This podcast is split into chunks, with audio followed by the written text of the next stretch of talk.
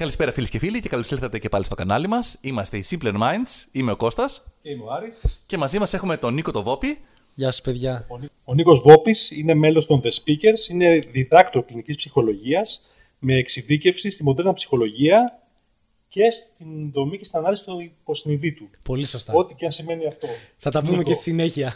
Και σήμερα θα μιλήσουμε για τις τάσεις της ε, μοντέρνας ψυχολογίας, τις, τους κλάδους, το, Τους κλάδους της τα- ψυχολογία και της ψυχικής υγείας και της γενικότερα. γενικότερα. Σωστά, γιατί ξέρετε, ε, παίρνω και λίγο το λόγο, ε, πολλά, πολλοί από αυτούς τους κλάδους δεν αφορούν αμυγός την ε, ψυχική υγεία, το life coaching, το κομμάτι της αυτοβελτίωσης, το κομμάτι της προσωπικής εξέλιξης.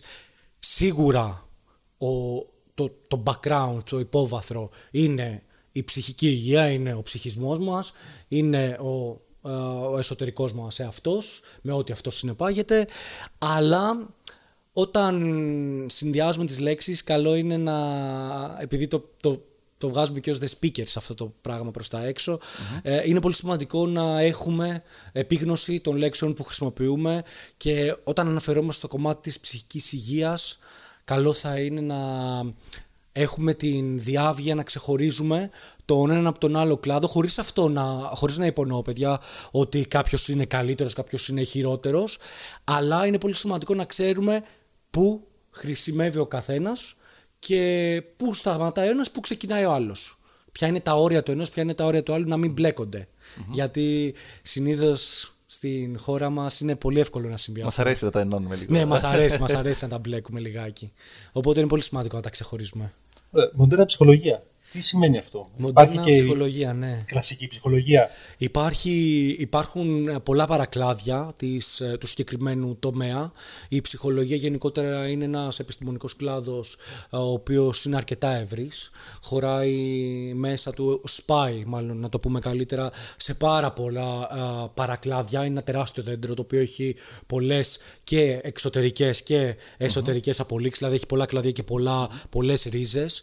Από εκεί και έπειτα το κομμάτι της μοντέρνας ψυχολογίας αφορά το κομμάτι το οποίο α, στο οποίο μάλλον εντάσσονται μέθοδοι και τεχνικές οι οποίες είναι, να το πούμε πιο απλά, πιο νεοφερμένες, είναι πιο πρακτικές, δεν πατάνε πάνω σε παρακλάδια παραδοσιακής ψυχολογίας όπως είναι μια φροηδική προσέγγιση, όπως είναι μια λακανική προσέγγιση, όπως είναι μια προσέγγιση του Jung για παράδειγμα, α, π- μέθοδοι και τεχνικές οι οποίες διδάσκονται στα πανεπιστήμια ολόκληρες δεκαετίες. Το, Από τότε που έχει βγει ο Φρόιντ, Ναι, από ναι, τότε Ακριβώ. διδάσκονται κιόλας. Δηλαδή, αυτή τη στιγμή στην, α, στα εισαγωγικά μαθήματα της ψυχολογίας στα ελληνικά πανεπιστήμια διδάσκονται α, ένα, ένα μέρος των α, α, α, μαθημάτων που διδάσκονται αφορούν καθαρά φροηδικά και γιουνκικά κομμάτια. Γι' αυτό και οι φοιτητές τσακώνονται κιόλας, διαλέγουν κλάδους. Εγώ Να έχουμε είμαι... και διαμάχες τέτοιες. Ναι, εγώ είμαι γιουνκικός, εγώ είμαι φροηδικός. Έχουν άλλες προσεγγίσεις. Οκ. Αλλά μ, υπάρχουν και πολλές ε, μέθοδοι αναφορικά με τη μοντέρνα ψυχολογία οι οποίες α, αυτό που λέμε εντάσσονται στη μοντέρνα ψυχολογία και α, μερικές από αυτές είναι το NLP τώρα που είναι και πολύ της μόδας Ναι, στην είναι πάρα πολύ Ελλάδα της μόδας, ναι, ο βεβαίως. νευρογλωσσικός προγραμματισμός ε, βέβαια Αυτό διδάσκεται σε, σε κάποιο πανεπιστήμιο; ναι βέβαια βέβαια Στο πανεπιστήμιο που, που σπούδασα, ας πούμε. βέβαια ναι ναι ναι βέβαια Είναι μέσα στο. Βέβαια, το, ο νευρογλωσσικός προγραμματισμός αποτελεί ένα πολύ σημαντικό κομμάτι της μοντέρνας ψυχολογίας, όχι με τον τρόπο που το γνωρίζουμε εδώ, ε, όχι, και όταν λέω εδώ δεν εννοώ μόνο στην ελλαδα με τον τρόπο που το γνωρίζουμε γενικότερα στην Ευρώπη θα πω εγώ. Όπως παρουσιάζεται τέλος πάντων. Όπως ναι. παρουσιάζεται, γιατί παρουσιάζεται μονάχα ένα πολύ μικρό κομμάτι του. Τι παρουσιάζεται, δηλαδή; Παρουσιάζεται, παρουσιάζονται μονάχα μερικές τεχνικές από τις οποίες τι- από τις, τις οποίες έχουν πάρει από τον συγκεκριμένο κλάδο οι life coaches ή, ή α, κάποιοι ψυχολόγοι και είναι κρίμα θα πω εγώ γιατί έχει πολύ πολύ μεγάλο βάθος. Να το πούμε λίγο πιο απλά. Η, είτε, είτε κάποιοι ψυχολόγοι, είτε κάποιοι life coaches, η, μερίδα, η μεγαλύτερη μερίδα τους ουσιαστικά το π- παίρνει το πώς. Δηλαδή παίρνει τα meta models που λέμε, παίρνει τα, τους τρόπους που, χρησιμοποιούν, α, που, χρησιμοποιεί αυτή, η τε- που χρησιμοποιεί αυτή η τεχνική. Δηλαδή, να το πούμε λίγο πιο απλά, το NLP τι κάνει; Εστιάζει όχι στο γιατί, εστιάζει στο πώς. Δηλαδή, μοντελοποίηση κάποιου παραδείγματος και Ακριβώς, πώς να δηλαδή- ακολουθήσει αυτό να γίνεις κάτι αυτό που θες. Να πούμε ένα παράδειγμα για να, Ναι, δώσ' γίνει, ένα παράδειγμα, είναι για πιο- να γίνει πιο κατανοητό. Αν έρθεις εσύ και μου πεις, ε, ρε Νίκο, δεν είμαι καλά. Ε, κάτι με προβληματίζει, με ενοχλεί κάτι, είμαι στεναχωρημένο, έχω πέσει. Θα σε ρωτήσω τι σου συμβαίνει και όλα αυτά. Θα μου πεις, ρε εσύ, έχω προβλήματα στη δουλειά μου, αντιμετωπίζω προβλήματα στη δουλειά μου. Ok, okay, θες να γίνεις λίγο πιο συγκεκριμένος. Να γίνω. Δεν με συμπαθεί κανένας δεν με συμπαθεί κανένας στη δουλειά μου. Okay. Όταν εγώ σας κάνω, έστω ότι εγώ είμαι ο θεραπευόμενος σε εισαγωγικά, όταν σας κάνω εγώ αυτή την πρόταση, τι είναι το πρώτο πράγμα που σας έρχεται στο μυαλό; Η επικοινωνία μεταξύ των συναδέλφων. Okay. Τι, τι θα με ρωτούσατε, ποιο, ποια θα ήταν η πρώτη ερώτηση που θα με ρωτούσατε μετά από αυτή την πρότασή μου; Σας λέω ότι δεν με συμπαθεί κανένας. Με αποφεύγουν όλοι. Γιατί δεν σε συμπαθεί κανένας; Γιατί δεν σε συμπαθεί κανένας.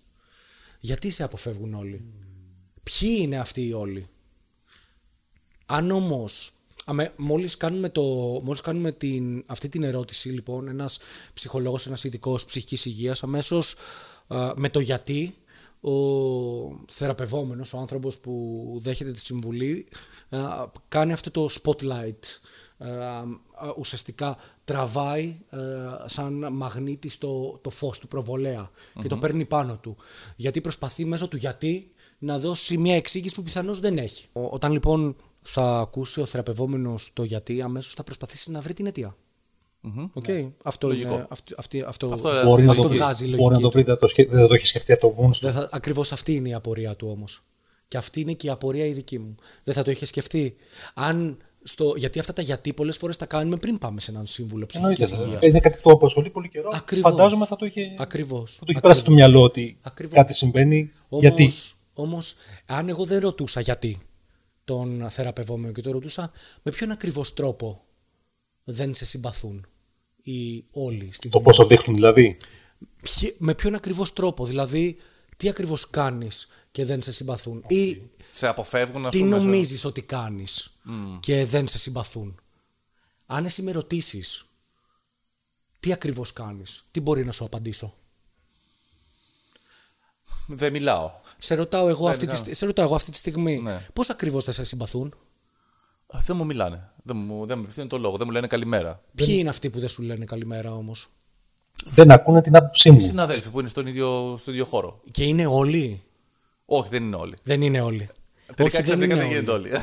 ξαφνικά δεν γίνονται όλοι. Οπότε ξαφνικά τι κάνουμε κι εμείς; Έχουμε πάρει ένα πράγμα το οποίο έχει ντύσει σαν μανδύα όλο τον ψυχικό κόσμο του ανθρώπου, του θεραπευόμενου και τι έχουμε αρχίσει και κάνουμε, το συρρυκνώνουμε. Και όσο περισσότερο το συρρυκνώνουμε, τόσο περισσότερο το απαλύνουμε. Και όσο περισσότερο το απαλύνουμε, τόσο περισσότερο το κάνουμε fade, αυτό που λέμε, το ξεθοριάζουμε. Το ίδιο ακριβώς συμβαίνει Δηλαδή είναι κάτι που νομίζει αυτός ότι συμβαίνει Ναι, ή γιατί- κάτι που συμβαίνει πραγματικά; Όμως Ναι, είναι κάτι που νομίζω ότι συμβαίνει. Μπορεί να συμβαίνει σε έναν βαθμό. Γιατί σίγουρα το να μην συμβαίνει καθόλου και να έχει τε- τόσο μεγάλες ψευδεστήσεις, Ναι. τόσο μεγάλες πεπιθήσεις, λανθασμένες πεπιθήσεις, οι πεπιθήσεις μάλλον είναι λανθασμένες, οπότε περιττό είναι αυτό, να- το, η πεποίθηση, ε, να έχει, ή το περιττό, ε, αλλά το να έχει τόσο μεγάλη απόκληση η πραγματικότητα, α, το reality αυτό που λέμε, με αυτό που έχει στο μυαλό του, Ναι. Είναι κάτι άλλο. τότε είναι κάτι άλλο. Πάμε κάπου αλλού. Αλλά επειδή δεν θέλουμε, α ας μην ασχοληθούμε προς το παρον με το κάπου αλλού, ας ασχοληθούμε με, με αυτές τις εσφαλμένες απόψεις που έχουν οι άνθρωποι Α, και ξέρεις τι γίνεται, ένας, άνθ- ένας σύμβουλος ψυχικής υγείας εάν αγαπά πραγματικά αυτό που κάνει και αν έχει επενδύσει χρόνο θα αντιληφθεί αμέσως την α, πεποίθηση που έχει ο άνθρωπος γιατί θα χρησιμοποιήσει ολιστικές λέξεις. Είναι αυτό που λέω εγώ το πρώτο πράγμα που με ρωτούν οι άνθρωποι όταν αυτοί που κάθονται στον καναπέ μου στην καρέκλα μου και συζητάμε και τους λέω μ, με το που θα μου πούν μια πρόταση θα τους πω ότι ξέρεις κάτι αυτό που λες δεν ισχύει. τι είναι οι οριστικές λέξεις; Θα, θα, το, πω, θα το απαντήσω αμέσως. Και θα μου πούν, Μα πού το ξέρεις; Μα σου λέω ότι χρησιμοποιείς ολιστικές λέξεις. Θα σου πω πώς ακριβώς το εννοώ. Οι άνθρωποι οι οποίοι χρησιμοποιούν λέξεις όπως το όλοι, κανένας, πάντα, ποτέ. Α, Μηδενιστικό δηλαδή. Που είναι, Ακριβώς. το βάζουμε όλα σαν τσουβάλι. Ακριβώς σημαίνει ότι έχουν εσφαλμένη α, άποψη της Α, ναι, ναι, ναι, ναι, πραγματικότητα. οκ. Οπότε αυτό είναι ένα σαφές δείγμα για να αντιληφθείς ότι Συμπεραίνεις από αυτό η ότι- κρίση του είναι θολή. Ναι. Οπότε πρέπει να πιαστείς από αυτό και να, ξε, να ξεκινήσεις να ξετυλίγεις το κουβάρι. Γιατί, γιατί α, άμα πάμε σε αυτό που είπε ο Κώστας πριν, αμέσως βλέπεις ότι γίνεται minimize. Δηλαδή, ο, ο Κώστας μου είπε επί τόπου. Εντάξει, δεν είναι όλοι. Είναι ο Τάδε και ο Τάδε. Μπράβο. Αρχίζω και το μικραίνω λίγο. Ή τότε. μπορεί να μην είναι όλοι. Μπορεί να είναι ο διευθυντής μου. Και εγώ απλά να τον αναγάγω σε ένα μεγαλύτερο μέγεθος, γιατί απλά ο διευθυντής είναι πάνω από όλους. Και πιάνει μεγαλύτερο μέρος της. Μπορεί να τα έχω με όλους καλά, ναι. Μπορεί να τα έχω με όλους Ναι, ναι, καλά. Αλλά ο Άρης που είναι ο διευθυντής μου μπορεί να, μου- να είναι ψυχρός απέναντί μου, οπότε αυτόματα η άποψή του γίνεται ολονών. Οπότε κάπως έτσι ξεκινάμε και το ξετυλίγουμε το πράγμα. Αυτό το είναι, έχει σχέση με το NLP Ναι, κάτι; βέβαια. Γιατί το NLP εστιάζει στον τρόπο. Και το να βρίσκουμε τον τρόπο με τον οποίο οι, οι άνθρωποι δημιουργούν πεπιθήσεις και εσφαλμένες εντυπώσεις μέσα στο μυαλό τους είναι ένας πολύ πιο αποτελεσματικός τρόπος με το να αρχίσουμε να βρίσκουμε το, για- με το να ξεκινάμε από το γιατί. Θες να, το πάμε, να πούμε και ένα άλλο παράδειγμα για ναι, να το ναι, κάνουμε ναι, πιο ναι, βεβαίως. κατανοητό.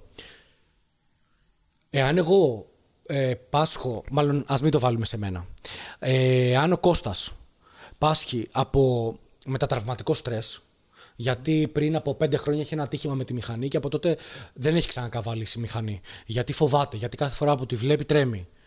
Αυτό είναι ένα, μετατραυματι... ένα είδος μετατραυματικού στρες. Καλά μέχρι εδώ. Ναι, ναι, ναι. Μμμ. Ωραία. Δεν έχει καμία, μα καμία, μάλλον ψέματα. Ας το πάμε, ας μην είμαστε τόσο αφοριστικοί. Πιθανότατα να μην έχει νόημα να ασχοληθώ εγώ με το τι συνέβη πριν από το ατύχημα του Κώστα. Δεν έχει κανένα, δε- δεν με αφορά ως ψυχολόγο, ως ψυχοθεραπευτή Παρελθόν. το παρελθόν του από τη στιγμή που πάσχει από μετατραυματικό στρες. Γιατί πρέπει να το πιάσουμε από το τραυματικό γεγονός και μετά. Για να Οκ. μπορέσουμε να τον απαλλάξουμε από αυτό. Όχι να τον απαλλάξουμε, γιατί δεν θα απαλλαχθεί ποτέ. Να μπορέσουμε να τον, κάνει, να τον κάνουμε να, Να το δουλέψει και να, να, το- συμβιώσει να με αυτό και αυτό. να, να αποκτήσουν μια σχέση απόλυτα υγιή που μαθαίνεις εσύ να το διαχειρίζεσαι και δεν σε κυριεύει. Δεν σε διαχειρίζεται εκείνο.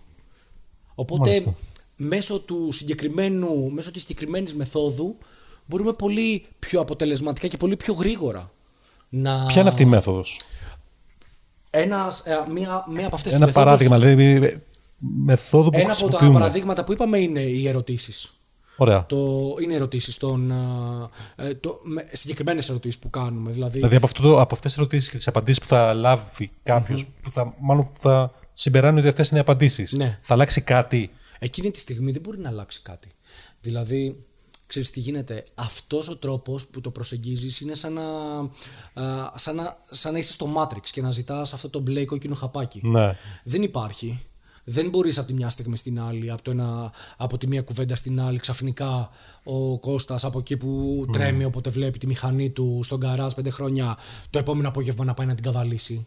Είναι πρακτικά αδύνατο. Μπορεί όμως... Απλά το χτίζεις σιγά σιγά. Απλά το χτίζεις και φτάνεις κάνοντας μικρά μικρά βήματα φτάνεις σε ένα σημείο που να μην νιώθεις πια αυτό το φόβο να είναι μεγαλύτερος από εσένα. Και το νιώθεις σιγά σιγά να μικραίνει. Κοίτα, ο- ο- όμως το NLP γενικά είναι συνδεδεμένος με ιστορίες το πώς θα πετύχεις, πώς θα αντιγράψεις κάποιον πετυχημένο. Δηλαδή δεν είναι κάποιο πρόβλημα ψυχικής υγείας Όχι. ουσιαστικά. ε, αλλά- Δηλαδή αυτό που έχουμε στο μυαλό μας είναι το πώς θα αντιγράψουμε κάποιο πετυχημένο για να φτάσουμε στα αποτελέσματα που έχει φτάσει και αυτός. Το ότι θα αντιγράψει κάποιο πετυχημένο δεν σημαίνει ότι θα φτάσει. Όχι θα αντιγράψω, θα αντιγράψω μεθόδους και τη γλώσσα, το, Οκ. τα ερεθίσματα που χρησιμοποιεί. Α- Ναι, αυτό αλλά αυτό έχουμε στο δεν έχει μυαλό. να κάνει με το NLP. Δεν έχει καμία σχέση. Δηλαδή με το υλοποίηση αυτό δεν έχει να... Το modeling έχει να κάνει με συγκεκριμένες, με συγκεκριμένες κινήσεις όμως, όχι το ότι, το ότι, εσύ- το ότι ο Κώστας ή εσύ Άρη που, είσαι, που, α, που είστε πετυχημένοι, ε, εάν εγώ θέλω να πετύχω και θέλω να ουσιαστικά να αντιγράψω εσάς, το ότι εσείς ξυπνάτε 6 ώρα το πρωί μπορεί για μένα να μην είναι λειτουργικό. Δεν σημαίνει ότι πρέπει να αντιγράψω το οτιδήποτε. Σημαίνει ότι πρέπει να αντιγράψω έχοντας ενεργοποιήσει την κριτική μου ικανότητα. Δηλαδή Ναι. τον τρόπο που π.χ. επενδύεις τα χρήματά σου, τον τρόπο με τον οποίο δίνεις προτεραιότητες, τον τρόπο που χτίζεις τις προτεραιότητες στην καθημερινότητά σου, τον τρόπο με τον οποίο συμπεριφέρεσαι στον οργανισμό σου. Αυτό διδάσκεται με το NLP. Ναι, βέβαια. Είναι ένας, μη- ένας από τους τρόπους, μία από τις μεθόδους που ακολουθούμε για να μπορέσουμε να δείξουμε στον α, άνθρωπο που θέλει την α, βοήθεια που ζητά. την Πώς μπορεί να το βοήθεια. κάνεις αυτό, δηλαδή, ας πούμε, ο Elon Musk ας πούμε, έχει ένα ας πούμε, μοντελοποιήσουμε αυτόν. Ναι. Που είναι πετυχημένος. Δεν θα έλεγα ότι είναι καλό μοντέλο. Που είναι το απόλυτο όλων των, όλων των ανθρώπων που το, στην τεχνολογία, ας πούμε, είναι το απόλυτο Ναι. είδωλο. Οκ. Που πολλοί τον φέρνουν σαν παράδειγμα σε οτιδήποτε. Στη, Ναι. Στην επιτυχία, στον τρόπο που ζει, που. στο- το πώς συμπεριφέρεται. Ναι. Μοντελοποίησε το γεγονός ότι. Πώς να μπορεί το μοντελοποιήσω αυτό, Μπορώ να, να βρω το πώς συμπεριφέρεται στην προσωπική του ζωή, το τι κάνει, που μπορώ να τα έχω αυτές τις πληροφορίες. Μπορείς να μοντελοποιήσεις πολύ απλά. Θα σου πω εγώ ένα τυχαίο πράγμα που μου ήρθε στο κεφάλι μου τώρα. Το γεγονός ότι είναι δισεκατομμυρίουχος και ζει σε ένα σπίτι 60 τετραγωνικών. Ξεκίνα από αυτό. Μοντελοποίησε αυτό. Δεν ισχύει αυτό; Ναι, ισχύει. Ε, ένα από τα σπίτια του. Ε, Ναι. Μοντελοποίησε αυτό. Και όχι το γεγονός ότι μένει σε 60 τετραγωνικά. Ναι, και μοντελοποίησε τη συνήθεια. Το ότι δεν είσαι ούτε η απαραίτητη επιτυχία με κάτι το οποίο είναι Ναι. πανάκριβο και, ε, και, και τεράστιο. Οπότε αυτό ουσιαστικά, αν για εσένα είναι σημαντικό, θα σου πάρει λίγη από την πίεση που μπορεί να νιώθεις στο να πετύχεις. Το Οκ. ότι μετά θα πρέπει να πάρω κάτι τεράστιο, θα πρέπει να επενδύσω, θα πρέπει να διαχειριστώ πάρα πολλά χρήματα. Όλα αυτά τα πράγματα δημιουργούν αφόρητη πίεση μέσα μας χωρίς καν να τα έχουμε καταφέρει. Ναι, νομίζω αυτό που λέει και ο Άρης είναι αυτά τα αυτέ οι αστείωτε που κυκλοφορούν συνήθως σε memes. Ναι. Που λένε 10 πράγματα που κάνουν οι πλούσιοι. Και λέει Αυτό «Κοιμούνται λέξ. μόνο 4 ώρες. Ακριβώς. Ναι. Ε, επενδύουν, ε, το- διαβάζουν ένα βιβλίο την ημέρα. Κοίτα, Ακριβώς κάνουν αυτό. 30 λεπτά Ακριβώς. τρέξιμο. Θα Και πω. μετά κάνουν ένα, μια ώρα τζακούζι. Γενικότερα, κοίτα, ε, ε, ε, υπάρχουν, ε, υπάρχουν πράγματα τα οποία στην καθημερινότητα βοηθούν πάρα πολύ. Δηλαδή, εγώ για παράδειγμα το τηρώ το, του Σάρμα το 20-20-20. Ε, δεν ξέρω αν γνωρίζετε το Ρόμπερτ Όχι. Σάρμα, τον ε, συγγραφέα. Ναι, ναι, ναι, το 2020. το, τα, τα 20 λεπτά καθημερινά. Δηλαδή, πάντα μες στην καθημερινότητά μου φροντίζω να επενδύω minimum 20 λεπτά στη γυμναστική μου, στην, ε, στο διάβασμά μου και στον, ελε- στην, στον προσωπικό μου χρόνο. Δηλαδή 20 λεπτά να κοιτάξω το ταβάνι, να ακούσω πέντε αγαπημένα μου τραγούδια. Το εφαρμόζω στην καθημερινότητά μου και με βοηθάει πάρα πολύ γιατί μέσα από αυτά τα 20 λεπτά χτίζω τη συνήθεια που θέλω. Σε βοηθάει επειδή σε βοηθάει αυτό ή επειδή νομίζω ότι θα σε βοηθήσει αυτό που. Όχι, με βοηθάει γιατί αφενός ε, δεν θυμάμαι ποιος το είχε πει αλλά θυμάμαι που μου έχει μείνει πάρα πολύ έντονα το ότι καλύτερα να κάνεις 5 λεπτά από κάτι παρά να μην το κάνεις καθόλου. Ναι. Οπότε, επειδή ο καθένας μας το καταλαβαίνετε κι εσείς ότι μέσα στην καθημερινότητά μας οι ρυθμοί είναι πάρα πολύ γρήγοροι και πάρα πολύ έντονοι, το να σου πω εγώ ότι θα πρέπει ανελειπώς να αφιερώνεις δύο ώρες γυμναστική κάθε μέρα, κάποια στιγμή μπορεί να μην το καταφέρεις να το κάνεις, αν οι υποχρεώσεις σου είναι αυξημένες. Την πρώτη μέρα. Μπορεί την πρώτη, μπορεί την πρώτη μέρα να το καταφέρεις. Όχι, δεν θα το καταφέρεις την πρώτη μέρα. ναι, σίγουρα την πρώτη μέρα θα είναι ζώρικο. Αλλά το να σου πω να αφιερώσει 20 λεπτά για ένα περπάτημα. πιο εύκολο, Όχι, ναι. αλλά εδώ Νομίζω νομίζω ότι- υπάρχει μια δεύτερη παγίδα. Που Ναι. σου λέει όμως, αφιέρωσε 5 λεπτά. Ναι. Και σου λέει, αφιέρωσε 5 λεπτά μπορείς να κάνεις. Α, ένα πράγμα. Μπορείς να κάνεις, δηλαδή να αφιερώσεις τη ζωή σου μισή ώρα την ημέρα να κάνεις ένα περπάτημα. Ναι. Και 5 λεπτά μπορείς να κάνεις να διαβάζεις ένα άρθρο. Και Ναι. 10 λεπτά μπορείς να κάνεις αυτό. Αν συγκεντρώσεις όλα αυτά τα 5 λεπτά, 10 λεπτά, Ναι. δεν σου μένει κανένας άλλος χρόνος να κάνεις τίποτα άλλο στην ημέρα σου. Γιατί πια, πόσα είναι αυτά τα 5 λεπτά, 10 Αν λεπτά; ε, αρχίζουμε να εφαρμόζουμε οτιδήποτε τύπο υπάρχει, είναι τουλάχιστον 4 Μα τα περισσότερα είναι κοινότυπα αρέσει. Δηλαδή τα περισσότερα, σου, τα περισσότερα tips αναφορικά με το στάδιο της αυτοβελτί... με το κομμάτι της αυτοβελτίωσης και της προσωπικής εξέλιξης αφορούν ένα πολύ συγκεκριμένο τρίπτυχο. Είναι ο νους, είναι το Ωραία. ουσιαστικά η σκέψη Ξε- Ξεκινάμε και γυμναστική. το σώμα. Ένα μισή ώρα γυμναστική. 20 λεπτά είπαμε. 20 λεπτά. 20 λεπτά. Εντάξει. Και το πριν και το μετά δεν το βάζουμε, το ξεχνάμε. Minimum, minimum. Διάβασμα 20 άρα, μέχρι λεπτά. να ξεκινήσω να, να ντυθώ και να βγω και να ξαναγυρίσω πίσω το κανένα ντους, το, το, Σωστά. το, το, το, 20 λεπτό έχει γίνει 40 λεπτό. Οκ. Έτσι ξεκινάμε αυτό. Να βάλουμε και μισή ώρα ένα 20 λεπτό διαλογισμό. Ναι. Μπράβο. Πριν και μετά χάσουμε ένα Διαλογισμός 40 σε ακόμα. οποιασδήποτε μορφής. Που πολύ Δηλαδή, είναι. Οποιαδήποτε πολύ μορφή, είναι. αλλά Μπορεί να θες χαλα- να χαλαρότητας- κοιτάξω ταβάνι. Μπράβο. Να, χάσω, να χάσουμε και 40 λεπτό από εκεί. Το χάσαμε Ναι. και 40 λεπτό από εκεί. Ναι. Να αφιερώσουμε και τι άλλο μετά.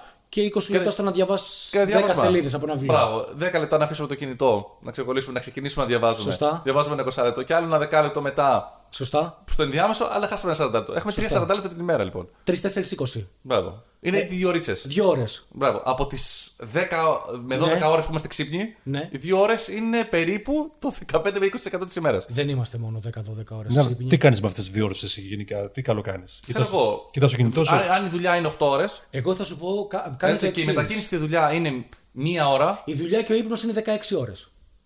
Μπράβο. Ωραία. Σημαίνουν άλλες 8. Άλλες 8. Μπράβο. Πολύ ωραία κάπου. Κατέβασε μια εφαρμογή στο κινητό σου που μετράει το πόσες ώρες είσαι σε αυτό κάθε μέρα. Ε, Δεκάδες Και, ώρες. και, να δεις, και, και μετά αντικα... προσπάθησε να τις αντικαταστήσεις. Όχι όλες. Ακριβώς. Εγώ δεν σου λέω πάρ' το και πέτατο. Αλλά σου λέω ότι ρε φίλε, από το τρίωρο, γιατί, απ- γιατί αποκλείεται. Εγώ το κάνω. Εγώ το βλέπω. Εμένα, εγώ όταν συνειδητοποίησα ότι κρατούσα το κινητό μου τρεις ώρες κατά μέσο χέρια. όρο στα χέρια. Ανοιχτή οθόνη. Την ημέρα, ναι, ανε- ανοιχτή οθόνη και από τις τρεις ώρες, επειδή αυτές οι εφαρμογές είναι και γαμάτες. Και σου λένε ότι είδες; από τις τρεις ώρες, τις 2 ώρες και 20 λεπτά είσαι social, φίλε. Ναι, οκ. Τις άλλε- τα άλλα 10 λεπτά είσαι στα mail, τα άλλα 10 λεπτά είσαι whatever, Ναι, οπουδήποτε. οπότε κόβω τα social και έχω τα 20 Οπότε, λεπτά δεν σου λέω κατευθείαν. εγώ να, να κόψεις τα social ή να, πο- να, να, να μπεις σε ένα mood τελείως διαφορετικό, αλλά πάρε τη μία ωρίτσα από εκεί και αφιέρωσέ την σε αυτό το 20 λεπτό. Σε, δε- σε 3-20 λεπτά. Ναι, OK. It's okay. Αν πιστεύεις ότι δεν σου φτάνουν τα 20 λεπτά γυμναστικής γιατί θες 20 λεπτά να ετοιμαστείς και 20 λεπτά ντους μετά, κάνεις το, σπ- κάνεις το σπίτι σου. Ή, ε, ή βρες έναν άλλον τρόπο που θα το επενδύσεις. Αλλά σίγουρα, σίγουρα, γι' αυτό είμαι σίγουρος γιατί το βλέπω στην καθημερινότητά μου, χρόνο έχουμε αν θέλουμε πραγματικά να είμαστε συνεπείς. Κίνητρο που βρίσκεις. Κίνητρο, αυτό είναι μια πολύ σημαντική ερώτηση και μια ερώτηση που ο καθένα. Δεν υπάρχει, ερω... δεν υπάρχει απάντηση πασπαρτού ρε, εσύ σε αυτό. Γιατί κάτι το οποίο μοτιβάρει εμένα, εσένα μπορεί να σου περνάει αδιάφορο. Είναι, είναι αυτό που λέω και εγώ λίγο. Τώρα ελπίζω να μην ενοχληθεί ο κόσμος που, θα το, που θα το ακούσει, αλλά εγώ προσωπικά δεν έχω κίνητρο να πάω στο γυμναστήριο για να έχω το καλοκαίρι ένα ωραίο σώμα στην παραλία. Οκ. Μου είναι αδιάφορο να, να, να, έχω, να χτίσω το κορμί μου απλά για να βγω στην παραλία και να κόβω βόλτες πέρα δώθε. Μου είναι πολύ όμορφο όμως Μα το βλέπεις εσύ. να το, να όχι, το έχεις. να το βλέπω εγώ για, στη χρηστικότητά του. Ακριβώς. Δηλαδή, μου αρέσει κα- που πηγαίνω κάθε Δευτέρα βράδυ και παίζω μπάσκετ με τους φίλους μου ε, και με την ομάδα μου και γουστάρω που παίζω 30 λεπτά και δεν φτύνω το πνευμόνι μου. Και μετά θα μαζευτούμε όλοι μαζί και θα κάνουμε καβλάντα και θα περάσουμε ωραία. Ξέρω ότι κάθε Δευτέρα βράδυ είμαι εκεί πέρα και είμαι, είμαι γαμό, είμαι, είμαι ωραία.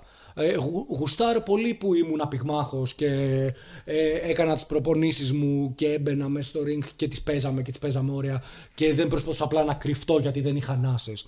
Γουστάρω που θα, περ- που θα, που θα πάω με την παρέα μου ας πούμε ε, πέρσι γιατί φέτος δυστυχώς δεν το έχω καταφέρει ακόμα να ανέβουμε τον Όλυμπο ή να πάμε στον Ταΐγετο ή να πάμε στην Πάρνηθα ή στον Ημιτό και δεν θα είμαι στο πρώτο τριάρι χιλιόμετρα να βάρει γκομό. Ναι, να τελειώσει. Ναι. Γουστάρω. Μ' αρέσει εμένα προσωπικά. Δεν είμαι αφοριστικός στο κομμάτι πρέπει, αλλά είμαι πολύ ε, υπέρ του να, να βλέπουμε λίγο πίσω από αυτό. Γιατί δεν θα είμαστε πάντα 30, δεν θα είμαστε πάντα 25, πάντα 40 και αν θέλουμε να επενδύουμε λίγο στο μέλλον μας για να ζούμε καλά, χρειάζεται νομίζω να σκεφτόμαστε, να προνοούμε όσο Να, σίγουρα. παπουδίστικο και να ακούγεται αυτό που λέω. Ε, NLP ή life coaching; Καταρχήν το ένα περιέχεται μέσα στο άλλο. Ποιο εμπεριέχει, γιατί, καταρχήν γιατί υπάρχει NL- NLP coach. Ναι. Τι, τι διαφορά έχει από ένα life coach; Νομίζω ότι, νομίζω ότι ε, χωρίς να το γνωρίζω απόλυτα παιδιά γιατί δεν είναι η ειδικότητά μου αμυγός νομίζω ότι ένα πολύ μεγάλο κομμάτι του life coaching των μεθόδων δηλαδή που διδάσκουν, διδάς, διδάσκονται όσοι πιστοποιούνται ως life coaches είναι το NLP νομίζω ότι είναι ένα πολύ μεγάλο κομμάτι του Είναι όντως. Ναι. Νομίζω ότι αφορά ένα πολύ μεγάλο κομμάτι του. Έστω και αν αυτό το κομμάτι που διδάσκονται δεν είναι ούτε το 15% ε, του συνολικού κομματιού του NLP. Και πέρα από αυτό που, ε, πέρα από αυτό που διδάσκονται, νομίζω ότι απλά όσοι ειδικεύονται στο NLP χρησιμοποιούν μόνο τη συγκεκριμένη μέθοδο, όσοι, δεν, όσοι ε, χρησιμοποιούν αυτή αλλά δεν είναι κα- αμυγός NLP coaches, χρησιμοποιούν και άλλες μεθόδους ε, κυρίως ως, με, με κάποιες Τεχνικές, ας πούμε. τεχνικές, δηλαδή στοχοθεσίας, στοχοπροσύλωσης, με πρακτικά βηματάκια πώς θα, πετυχε, πώς θα έρχεσαι πιο κοντά στους στόχους και πώς θα βελτιώνεις την καθημερινότητά σου. Δηλαδή το NLP είναι πιο κοντά στη ψυχολογία από ότι το life coaching που είναι πιο κοντά ας πούμε, στην πρακτική εφαρμογή. Ναι, ναι, ναι. Ας πούμε, όχι Ξεκάθαρα. κα- κανόνων, με τεχνικών. Α, Το NLP είναι ένα κομμάτι το οποίο πατάει περισσότερο στο κομμάτι, στο κομμάτι της επιστημονικότητας που κρύβεται στην, ε, στον τομέα της ψυχολογίας παρά, το, παρά η στοχοθεσία, η στοχοπροσύλωση και όλα αυτά τα πράγματα. Όμως γενικά το NLP έχω ακούσει ότι είναι, το κατηγορούν ας πούμε για ψευδοεπιστήμη. Ισχύει μα αυτό; Είναι, μα δεν είναι καν επιστήμη. Ενώ ότι δεν, δεν είναι ένας κλάδος Υπάρχει από μόνος και του. πανεπιστήμιο NLP ας πούμε στην Καλιφόρνια από ό,τι Ναι, εντάξει, ξέρουμε. It's okay, πανεπιστήμιο. αυτό. It's okay. Ε, ενώ Ιδιωτικό ότι- πανεπιστήμιο. Ναι, ναι, μπορείς κολέγιο. κάποια Ναι. αναγνώριση. Ε, ενώ ότι το NLP είναι μία μέθοδος. Μέθοδος. Είναι μία προσέγγιση. Είναι σαν να, είναι σαν να λέμε ε, συστημική ψυχοθεραπεία. Δεν υπάρχει αμέ- δε- η συστημική ψυχοθεραπεία, η συστημική προσέγγιση ή η μέθοδος Gestalt ή ε, άλλες μέθοδοι ε, δεν είναι ε, ξεχωριστή, ξεχωριστά κομμάτια τη- του τομέα της ψυχολογίας. Ωραία. Πώς μπορεί, να, Εντάσσονται στο πώς μπορεί να κέντρο. επιλέξει κάποιος τι του ταιριάζει. Τι του ταιριάζει; δοκιμάζοντας. Μόνο. Δηλαδή, και, και διαβάζοντας, γιατί Ναι. αν, αν, ε, αν ο Κώστας ή αν εσύ Άρη, ε, ε, θέλετε να μπείτε σε αυτό το κομμάτι, sorry, θέλετε να μπείτε σε αυτό το Πρέπει να κομμάτι; επιλέξεις δηλαδή εσύ από πριν, χωρίς να ξέρεις τι. Όχι, δεν πρέπει να επιλέξεις, αλλά οφείλεις ως ενδιαφερόμενος Να να, γνωρίζεις. ψαχτείς. Σωστό, Όχι, να σωστό, ψαχτείς. ναι, σωστά. Δηλαδή, είναι αυτό που λέω και εγώ και σε, σε πολύ κόσμο που το κουβεντιάζουμε. Αν, πας εσείς, αν πάω εγώ σε έναν ψυχοθεραπευτή, ψυχίατρο, ψυχολόγο, life coach, whatever λέγεται αυτό το πράγμα και δεν έχω καλή εμπειρία, δεν ευθύνομαι. Δεν ευθύνεται αποκλειστικά αυτός. Ευθύνομαι και εγώ. Μπορεί να μην έχω κάνει σωστή έρευνα. Μπορεί να μην έχω επιλέξει τον, τη σωστή ειδικότητα. Μπορεί να, μην, ε, μπορεί να, να είχα όντως μια κακή εμπειρία και να μην δοκίμασα και κάτι άλλο.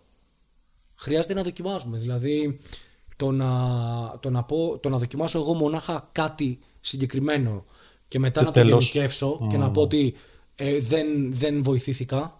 Ναι, απλά μπορεί να μην σου ταιριάζει αυτός, Ακριβώς. αυτή η προσέγγιση. Είναι σαν να. Δεν είναι και πολύ εύκολο όμως αυτό. Δηλαδή, κάποιος Ναι. θα δοκιμάσει έναν, θα δοκιμάσει δύο, συνήθως απογοητεύεται. Και όταν μιλάμε και για ανθρώπους οι οποίοι ψάχνουν κάτι που έχει να κάνει με ψυχολογία που πιθανότατα είναι, έχουν μια ελαφρά απογοήτευση τουλάχιστον. Ναι. Να μην πάμε και χειρότερα κατάθλιψη οτιδήποτε. Οκ. Οπότε λίγο ψιλοδύσκολα θα δοκιμάσουν πολλές φορές κάτι διαφορετικό. Μετά έχει να κάνει με τις προτεραιότητες, παιδιά. Εγώ είναι α- αυτό που λέω και στον κόσμο που συζητάμε. Δηλαδή, αν είχα απέναντι τώρα τους ε, ανθρώπους που με επισκέπτονται, ε, θα σου λέγανε ότι έχω ένα κοινό μότο ότι όλα είναι θέμα επιλογών και προτεραιοτήτων. Αν για κάποιον είναι προτεραιότητά του η ψυχική του υγεία και νιώθει ότι υπάρχει μια ανισορροπία με- σε αυτην τότε πρέπει να τη βάλει high priority. Αν, αν εσύ έχεις πάθει ρήξη χιαστών, και δεν είσαι λειτουργικός στην καθημερινότητά σου, πρέπει να είναι πρώτη προτεραιότητα για σένα το να αποκατασταθεί η ζημιά που έχεις πάθει στο γόνατό σου. Ναι. Αν έχεις πάθει απλά ένα μικρό αιματοματάκι, το οποίο με μια εβδομάδα ξεκούραση περνάει, it's okay. Μπορεί και να το τρενάρεις το μια εβδομάδα ή το ένα μήνα Ναι. στην ξεκούραση. ναι. Αλλά έχει να κάνει με το πόσο σημαντικό είναι για σένα και με το πόσο άμεσο, άμεσα το χρειάζεσαι αυτό. Ε, δεν χρήζει της ίδιας βοήθειας κάποιος ο οποίος θέλει να χάσει 5 κιλά με κάποιον ο οποίος θέλει να χάσει 50 κιλά. Είναι τεράστιο το κενό που βρίσκεται ανάμεσα. Ναι, ναι, ναι. Και τεράστια και η προσπάθεια που απαιτείται από τη μία στην άλλη πλευρά. Ναι. Ε, μεταξύ life coaching Ναι. υπάρχει λίγο, ε, μπαίνει, σαν να μπαίνει λίγο στην ψυχολογία. Ναι. Δεν έχει σχέση όμως. Ε, Ναι. κάποιος που νιώθει ότι, ας πούμε, ένας που λέει ότι είμαι αναβλητικός, ναι. Που μπορεί πίσω από αυτό να υπάρχει κάποια ψυχική πάθηση. Μπορεί να υπάρχει κάποια ψυχική πάθηση πίσω από αυτό. Θα μπορούσε; Ή κα- Σπάνια. Εντάξει, ας πούμε ένα, Ναι, ένα θα- παράδειγμα το θα οποίο. μπορούσε, ναι. Θα μπορούσε, δυνητικά θα μπορούσε, βέβαια.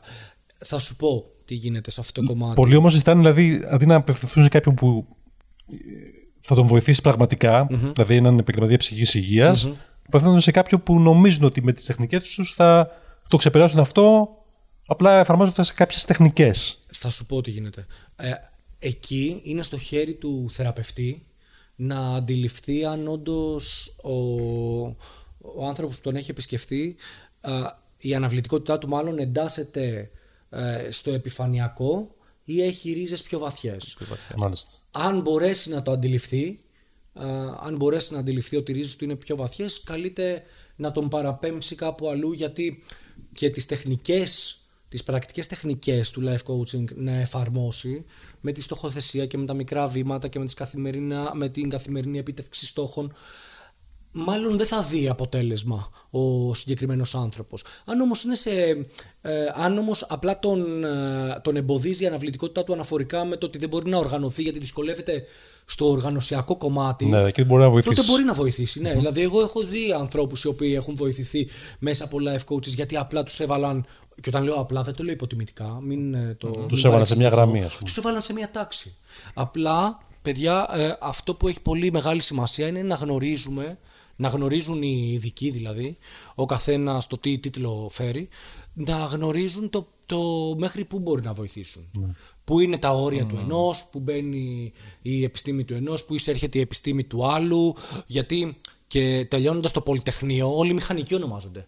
Αλλά ο κολλητός μου που είναι μηχανικός ηλεκτρονικών υπολογιστών, αν του πεις βγάλε μου κάτωψη στο κτίριο, Ναι, ναι. ε, δεν έχει καμία Μπορεί να μην σχέση. ξέρει να βιδώσει ούτε μια βίδα. Δηλαδή, Ναι, ναι, εντάξει, οκ. μπορεί να μην ξέρει να βιδώσει μια βίδα, αλλά μπορεί να σου κάνει το PC άνω Ναι, σωστά. κάτω. Αλλά μηχανικός είναι Αλλά είναι πάλι. μηχανικός και ο ένας και ο άλλος. Δηλαδή επαφίεται με λίγα λόγια στην ηθική του, του θεραπευτή. Ναι, βέβαια, ακριβώς. Όλοι οι θεραπευτές ονομάζονται.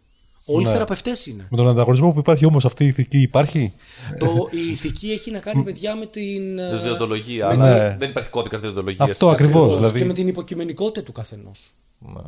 με την υπο, υποκειμενικότητα του καθενός. Υπάρχουν ε, life coaches παγκοσμίου φήμης που είναι αναγνωρισμένοι και από, ε, από τους ε, ε, ψυχια, από ψυχιάτρους, από ψυχολόγους. Ποιος, α πούμε; Ε, βλέπε Τόνι Ρόμπινς. Τόνι Ρόμπινς, ε, ε. πολλοί, πολλοί, πολλοί, πολλοί τέτοιου, τέτοιου βεληνικούς επαγγελματίες έχουν βοηθήσει κόσμο. Από ό,τι λέει ο ίδιος ο κόσμος τουλάχιστον. Ναι, οκ. Ε, και δεν μπορεί να τους το, να τους το πάρει κανένας πίσω. Ε, βέβαια, όταν θα περάσει, όταν εντάξει. έχεις έναν άνθρωπο ο οποίος ε, σε ένα σεμινάριο του μαζεύονται 5.000 κόσμος. 5.000 κόσμος ο οποίος δεν Επί έχει χίλια, πληρώσει, επί ναι, χίλια, ο ξέρω οποίος εγώ. δεν έχει πληρώσει 10 ευρώ ή 10 δολάρια. Έχει Ναι, πληρώσει, Του Robbins είναι πανάκριβα. ναι, Έτσι. έχει πληρώσει χιλιάδες δολάρια και Μπορεί να έχει χιλιάδες 10.000 ευρώ. ευρώ το... σε μια καλή θέση, δηλαδή το Ναι. σεμινάριό του για ένα Σαββατοκύριακο. Είναι Το- πανάκριβο. Και ειδικά αν μπεις και το πρόβλημά σου και κλάψεις μπροστά στην Ναι, το- κάμερα. το- ας πούμε, στο Λονδίνο, όταν, επειδή έρχεται και στην Ευρώπη ο συγκεκριμένος άνθρωπος, ε, στο Λονδίνο νομίζω το φθηνότερο pass ήταν 1500 λίρες. ναι, ναι, κάτι τέτοιο. Δηλαδή ακόμα και τώρα που είναι με e-commerce, η conference, πάλι είναι γύρω στο 400 ή κάτι τέτοιο ναι, ναι, νομίζω. ναι. Απλά νομίζω Είναι ότι αυτό online. που καταφέρει να κάνει τον Ρόμπιν είναι να δημιουργεί ισχυρά κίνητρα. Ναι. Αν σου ταιριάζει, βέβαια. έτσι. Ναι, δημιουργεί Απλά πολύ δεν- δυνατό δεν, vibe. Δεν μπορώ να την έδειξα ποτέ. Είναι, Εσύ, Κώστα, ε, αλλά δημιουργεί- έχει χτίσει μια πολύ ενδιαφέρουσα προσωπικότητα γιατί ξέρεις, έχει αυτό το επιβλητικό με τη Ναι, στενόρια ναι. φωνή, βαριά φωνή. Ψηλός, ε, ε, ψηλός γεροδεμένος. φωνή, Το στέρνο έξω και όλο αυτό όταν το βλέπεις πάνω στη σκηνή γιγαντώνεται και η αλήθεια είναι ότι είναι πολύ καλό σε αυτό. Δεν ξέρω, εγώ δεν μπορούσα να ταυτιστώ ποτέ. Δηλαδή Ούτε δεν κι με κέρδισε εγώ, ποτέ. ούτε αλλά κι εγώ. ούτε η Α, γλώσσα του, ούτε το ύφος του. Αλλά υπάρχουν Συμφωνούμε. πάρα πολλοί άνθρωποι. Δηλαδή, όσοι τον ακολουθούν όμως λέει Α, τον Ρόμπινς. It's Μα. okay. Ιερό Είναι- σκοπότηρο. Δηλαδή, ρε παιδί μου, ναι, μου δημιούργησε κίνητρα εκεί που δεν είχα πουθενά. Οκ. Ε, εγώ θα πω ότι ας μην πηγαίνουμε σε θεώσεις και σε ε, θεοποιήσεις. Σε Κανένας αυτό, δεν ναι, είναι θεός, όντως. παιδιά. Ο, ο Φρόιντ ήταν ο κατατρεγμένος της εποχής του. Sorry κιόλας, πριν τα τελευταία του. Ναι. Ε, θέλω να πω ότι ας μην πηγαίνουμε τώρα ούτε σε απαξιώσεις, ούτε σε θεοποιήσεις. Κανένας δεν είναι θεός, κανένας δεν μπορεί να σε σώσει. Όσο και αν το πιστεύεις ή όσο και αν, λένε, α- αν υπάρχουν άνθρωποι που λένε ο τάδε με έσωσε, δεν σε έσωσε ο τάδε. Σε έσωσε ο εαυτός σου που επέλεξες μία συγκεκριμένη στιγμή της ζωής σου να σωθείς από κάτι που σου είπε ένας συγκεκριμένος άνθρωπος. Γιατί, γιατί τότε ήσουν αδεκτικός στο να το ακούσεις Σωστό. και στο να κινητοποιηθείς μέσα από αυτό. Και είναι και κάτι το οποίο το λέω και εγώ σε κόσμο. Δηλαδή, μου, μου έρχεται κόσμος και το πρώτο πράγμα που τους ρωτάω είναι γιατί, γιατί θέλεις να ξεκινήσεις αυτό το, τους λέω μάλιστα, αυτό το όμορφο ταξίδι της ε, τη, της ε, ψυχοθεραπείας ή των συζητήσεων ε, και μου λένε ε, γιατί μου το είπε η κοπέλα μου. Γιατί μου το πρότεινε η σύζυγός μου, ο σύζυγός μου, γιατί μου το είπαν οι φίλοι μου, γιατί μου το είπε η μάνα μου, το είπε ο πατέρας μου. Και τους λέω, οκ, όταν θα το θελήσει και εσύ ίδιος, ξαναπάρε με τηλέφωνο. Είναι απλό το πράγμα. Δεν το θέλει ο ίδιος. Ναι, τι νόημα έχει. Όλος ο περίγυρος να κοπανιέται δεν θα, δεν θα κάνει ποτέ δουλειά. Γιατί πάντα θα κρατάει, πάντα δεν θα, ποτέ δεν θα μπει. Ποτέ. Σπάνια θα μπει σε διαδικασία αυτοκριτικής, ε, αυτογνωσίας, αποσύνθεσης εσωτερικής, γιατί πρέπει να αποσυντεθείς και να ανοιχτείς και να μοιραστείς πολύ μεγάλες και σκληρές αλήθειες αν θέλεις να Θέλεις, δηλαδή, προχωρήσεις. θέλεις δουλειά που με... Θέλει πολλή δουλειά και είναι ζώρικο, δεν είναι πάω για καφέ. Γιατί πολύ χρειάζεται άντερα, χρειάζεται κότσια. Είναι πολύ γενναία απόφαση το να πεις ότι πηγαίνω συστηματικά σε έναν ε, ψυχοθεραπευτή, σε έναν ψυχολόγο. Α, Η δουλειά του ψυχολόγου είναι πια. Το να. Καλή ερώτηση. Νομίζω ότι άμα ρωτήσεις 10 ψυχολόγους θα σου δώσουν 10 διαφορετικές απαντήσεις. Αλλά θα σου δώσω τη δικιά μου. Νομίζω ότι η δουλειά του ψυχολόγου είναι να ανοίγει δρόμους, να δημιουργεί προβληματισμούς, να δημιουργεί ερωτήσεις, ερωτήματα, να δίνει οπτικές. Οπτικές που ο θεραπευόμενος δεν έχει δει γιατί είναι μέσα στο προβλημα και να ακούει, να ενστερνίζεται και νομίζω να, να καθοδηγεί σε πολλές των περιπτώσεων. Ωραία. Πάρα πολλοί άνθρωποι όμως που λένε θέλω, θέλω να έχω κάποιο πρόβλημα. Ναι. Έχω πρόβλημα. Μ' αρέσει να τρώω. Πρέπει να πάω σε κάποιο ψυχολόγο. Δεν μπορώ να σταματήσω το φαγητό. Emotional Για κάποιο eating το λόγο. λένε αυτό. Ναι, συνήθως, ε, έχω κάποιο πρόβλημα που δεν μπορώ. Αλλά δεν θέλω να πάω σε ψυχολόγο. Γιατί ο ψυχολόγος θα μου πει πάλι για τα παιδικά μου χρόνια. Εγώ βαριέμαι να πω για τα παιδικά μου χρόνια. Μα είναι πολύ πιθανό ότι άμα κάνεις emotional eating ε, να έχεις ταυτίσει το φαγητό με την αγάπη που σου δίνει η μαμά σου σε επιβράβευση όταν κάνεις κάτι καλό. Και, Άρα, και πώς το κόβεις αυτό; άρα γιατί να μην συζητήσουμε για τα παιδικά σου χρόνια; Δεν Λύσε ξέρω, το πάρα θέμα πολλοί με τη άνθρωποι μαμά για σου. κάποιο λόγο θεωρούν, θεωρούν πολύ αρνητικό ότι να ξεκινήσουν Ταμπού να μιλήσουν. εννοείς. με Το, θεωρεί- το θεωρούν Όχι ταμπού ταμπού. ακριβώς, το θεωρούν παιδιάστικο. Δηλαδή, ρε παιδί μου, ότι είναι αστείωτητα. Δηλαδή, Α. α, το έχω στο μυαλό μου, ότι ξέρεις τι θα πάω, θα ξαπλώσω και θα πω για τα παιδικά μου χρόνια. Ε, και θα άμα- με ακούσει 15 φορές απ' τη στιγμή και μετά που- την 16η φορά θα μου πει Α, ξέρεις τι, έχεις αυτό. Ε, έλα να το συζητήσουμε. Ναι, αλλά ε, α- αυτό έρχεται σαν τη διαστολή με το γεγονός ότι θεωρούν ότι έχουν πρόβλημα. Γιατί άμα ήταν παιδιάστικο δεν θα ήταν πρόβλημα. Σωστό. δηλαδή, ε, δεν, δεν, μπορείς, ε, να, δεν μπορούμε να χρησιμοποιούμε στην ίδια πρόταση είναι πρόβλημα και είναι παιδιάστικο, γιατί αν είναι κάτι. Υπάρχουν παιδιάστικα προβλήματα, αλλά τα λύνουμε μόνοι μας οι άνθρωποι. Δεν χρειαζόμαστε τον ψυχολόγο. Ε, τον ψυχοθεραπευτή τον χρειαζόμαστε όταν έχουμε προσπαθήσει να τα λύσουμε μόνοι μας και τελικά βλέπουμε ότι δεν λύνονται. Δεν γίνεται. Δηλαδή, η αλήθεια είναι ότι αν χρειαστεί να χάσουμε κάποια κιλά, η πλειοψηφία των ανθρώπων θα προσπαθήσει πρώτα μόνη της. Υπάρχουν ορθολογικές μέθοδοι με το να σταματήσει να τρως σουβλάκια 11 η ώρα το βράδυ. Τους ξέρεις ήδη τους τρόπους. Ορίστε. Τους ξέρουμε ήδη τους τρόπους. Τους ξέρουμε είδου γιατί τους μαθαίνουμε και από, μικρά, από μικρή ηλικία. Ναι. Αλλά εάν έχουμε προσπαθήσει μία, δύο, τρεις, πέντε, δέκα και βλέπουμε ότι δεν πιάνει, ε, κάποια στιγμή νομίζω ότι πρέπει να δοκιμάσουμε και αυτή τη μέθοδο. Υπάρχουν, τώρα το για ποιο λόγο αποφασίζει ο καθένας να πάει είναι διαφορετικό. Ε, διαφορετικό α, είναι άλλο παπά Ευαγγέλιο. Δηλαδή, έχω ακούσει ότι έρχομαι γιατί ξέρω ότι όταν θα σε πληρώσω θα γίνει δουλειά. Που το ακούω σε πολλούς διατροφολόγου. Ακούγεται αυτό να υπάρχει. Ακούγεται. Ότι Πληρώνω κάποιον να είναι μπάστακα πάνω από το κεφάλι μου και να Ακριβώς, δίνω κάπου λόγο. Γιατί, γιατί Να είμαι έτσι υπόλογος θα, κάπου. θα λυπάμαι τα λεφτά που ξοδεύω. Σωστά. Οπότε θέλω να πιάνουν τόπο. Γιατί άμα δεν τα ξοδέψω, δεν θα είμαι συνεπής. Πρέπει να με πονάνε για να το κάνω. Α, μπράβο. Υπάρχει αυτή η οπτική. Ισχύει αυτό. Που το ακούω πολύ συχνά. Το σέβομαι απόλυτα. Ε, ε, το θεωρώ πολύ ειλικρινές. Άμα δουλεύει. Ναι, άμα Ναι. δουλεύει, if it works, Γιατί works. όχι. Άμα δουλεύει, δουλεύει. Ε, υπάρχει και η άλλη μέθοδος που λένε, που για μένα είναι πολύ τίμια και πολύ σωστή, ότι πηγαίνω γιατί ξέρω ότι κάτι ξεκινάει και θέλω να το προλάβω στην αρχή του. Δηλαδή ξέρω ότι έχω πάρει 5 κιλά και επειδή πιστεύω ότι μπορεί να πάρω και άλλα 5, θέλω να το προλαβω Άρα έχω εντοπίσει ένα μικρό προβληματάκι μέσα μου, με τρώει, με τρώει, με τρώει.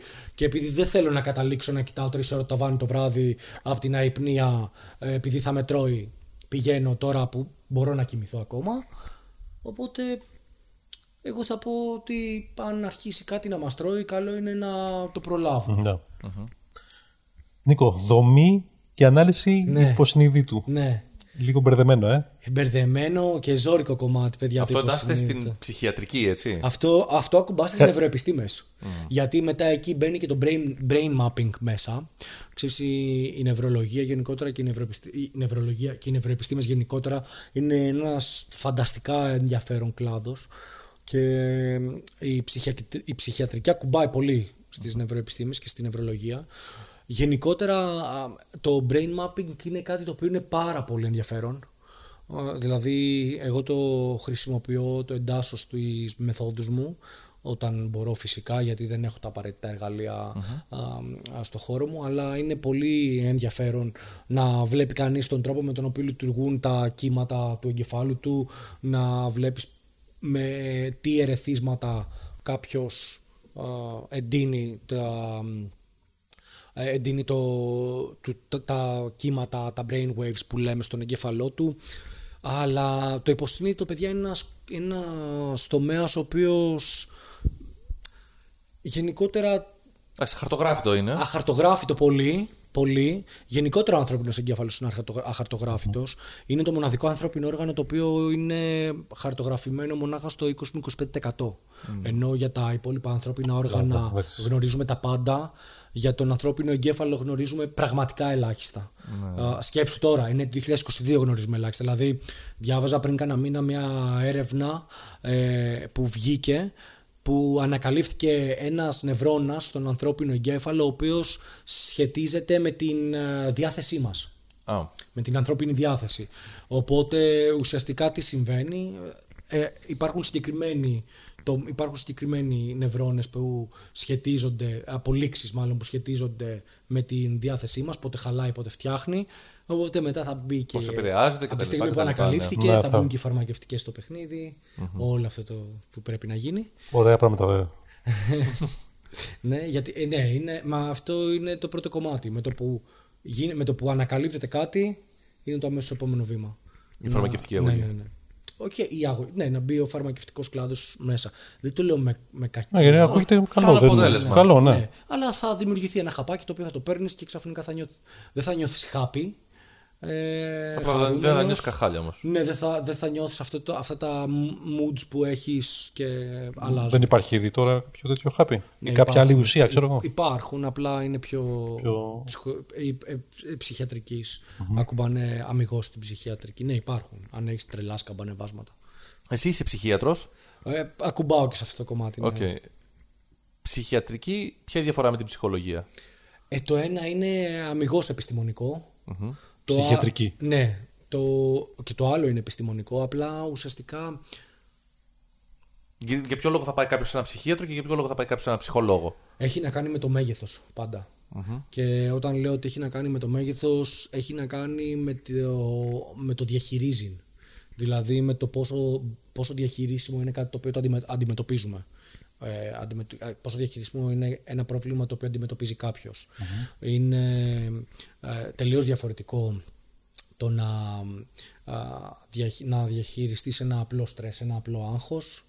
Ε, Είναι τελείως διαφορετικό να πάσχεις από χρόνιο στρες, από χρόνιο άγχος. Γιατί εκεί ε, χρειάζεται σίγουρα φαρμακευτική αγωγή για να μπορέσει, σίγουρα, πιθανότατα να χρειάζεται φαρμακευτική αγωγή για να μπορέσει να διαχειριστεί εφόσον είναι και χρονιο Οπότε το ένα κομμάτι αφορά πιο πολύ στην πρακτική επίλυση κάποιων πραγμάτων, στην πρακτική διαχείριση, το κομμάτι της ψυχιατρικής α, και έχει μέσα και πολύ, πιο, αν- πολύ πιο, α, πολλά περισσότερα ανατομικά κομμάτια, πρακτικά μέρη Να. του εγκεφάλου. Δηλαδή είναι ιατρική με λίγα Είναι λόγια. ιατρική ακριβώς. Εντάξει, πέρα από την πάθηση, το ένα σύνθεση που έχουν αρκετοί άνθρωποι είναι μια φοβία. Ναι βέβαια. Έτσι. Τώρα, αναλόγως τι φοβία είναι αυτή, πού απευθύνονται τελικά, σε έναν ψυχολόγο ή σε έναν Ε, ψυχίατρο. νομίζω ότι οι περισσότερες φοβίες ε, ε, δια- γίνονται εύκολα διαχειρίσιμες ε, από τους ψυχολόγους.